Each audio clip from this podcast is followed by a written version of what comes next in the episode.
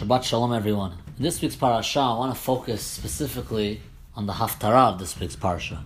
Because this week's parasha haftarah is a rare event. Normally, it's the haftarah of Hanukkah. And this haftarah we have not read in maybe around 25 years. This haftarah happens very rare. Maybe once every 25 years you get a haftarah for Parashat Miketz because it's always will fall out that it's Hanukkah. Very rarely in the calendar does it work out. So I want to focus on the special haftarah. This week's haftarah, it's a famous story that we all know. Story goes two women living together in one place. Maybe one woman worked for the other woman. And they come with one child to Shlomo HaMelech. To make the story very short, this one says, This is my child. The other woman says, No, this is my child.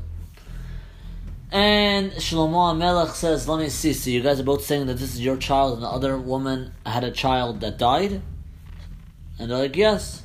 He's like, Okay, let's split the child in half.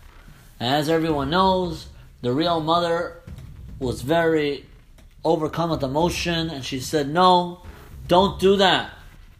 If you're going to split the child in half, I'd rather my child live, give it to her. And the other woman says, the liar says, You know, split the child. She can't have it, I can't have it. Split the child, you'll take half, I'll take half. Shlomo HaMelech says, Oh, now I see who the real mother is. A real mother would never want her child to die. Gives it to the real ch- mother, the child, and a bat kol came out from Shemayim, speaking about how great Shlomo HaMelech's wisdom is. One of three places in all of in all of Tanakh, the Gemara says in the Makot, where a bat kol came out and agreed to the king. The time of Shemuel and the time of Shlomo, and one other time. Look at the Gemara at the end of Makot and Chav Gimel Amud Bet. But the concept brought out really in this story is really a concept brought up by Chaim Shmulevitz. If you look at the Sichot, Sichot Musar and Maimar Yud Bet, Chaim Shmulevitz has a thesis he comes up with over there.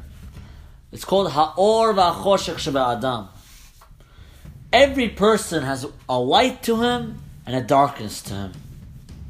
And he says, if you think about it, you look at the story. Let's go back a few parshiot in Parashat Vayetzeh. Yaakov comes and he meets Rachel finally. The pasuk says, "Vayishak Yaakov Rachel vayisad kol vayef." Yaakov sees Rachel for the first time at the well. He's overcome with emotion. He goes and hugs her and kisses her, and then he cries. Rashi says, "Why did he cry?" He came empty-handed. Why? Because his nephew Eliphaz, the son of Esav, came with his father's command to kill him. And and his father commanded him to kill Yaakov.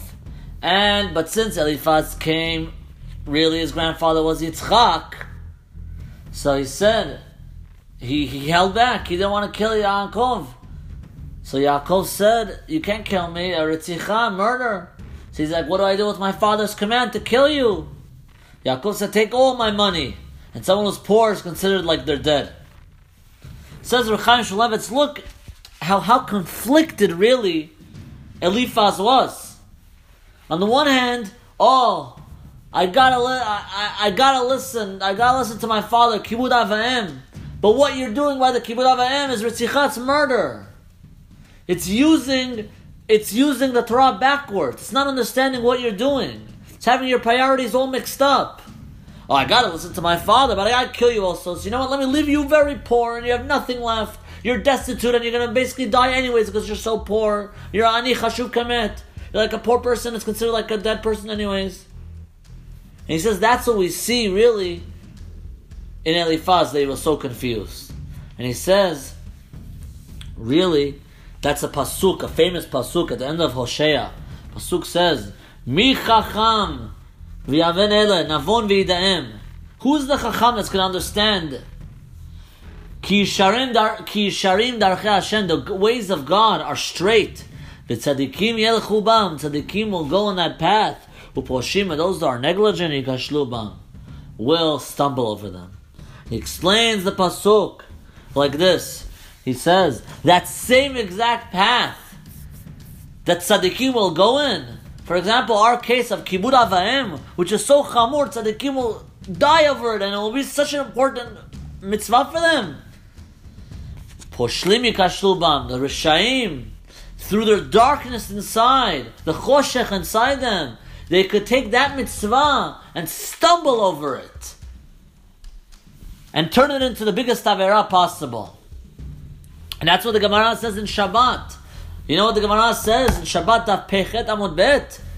You know what the, the, Gemara says about Torah? The Gemara says about Torah, Lemaiminimba, those that believe in it, those that go on the right path, Samad It's a potion of life. Limba, those that turn it to the left, Samad Mutah. It's a potion of death. It's a poison. Torah itself can be life, the ultimate life for those that really use it properly. But he it's, in itself can also be death if you use it the wrong way. If you use it the choshech, you don't have your priorities straight. And says Rechaim Shmulevitz, same thing in our haftarah this week. Where was the mother coming from? Every mother we know, the natural mother instinct is you want to take care of your kid. You want to give. You want to be the ultimate giver. And you want to give life to your kid. The Gemara says that one of the people that's considered chashuv kemet, someone's considered like dead, is someone who has no kids. Because the person's need, the mom's need, is so much to give and to give to her child and to support them with whatever they need. So they're in so much agony. So this mother, she was in such agony that she really wanted a child. But and but on the other end, what was she willing to do?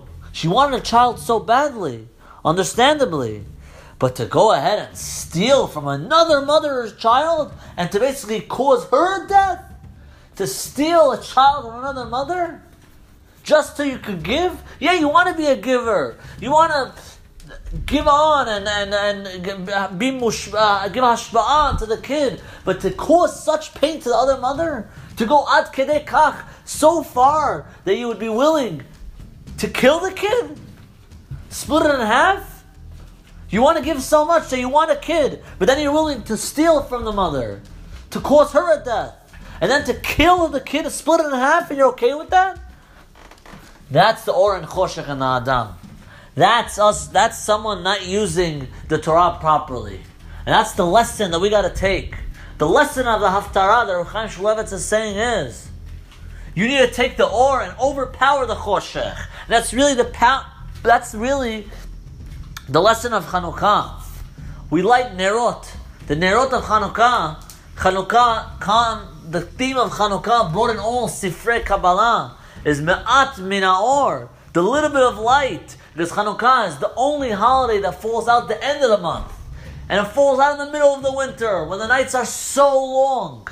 The choshech is so long, and that choshech, that darkness represents our darkness. That every single person has darkness in them.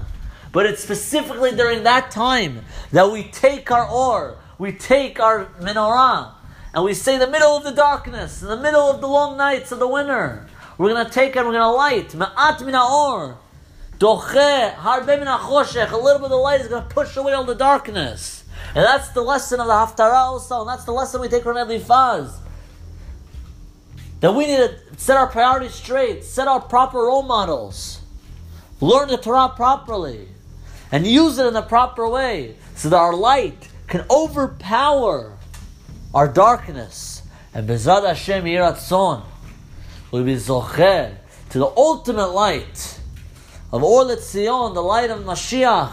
Rabbi Amenu Amen. Shabbat Shalom.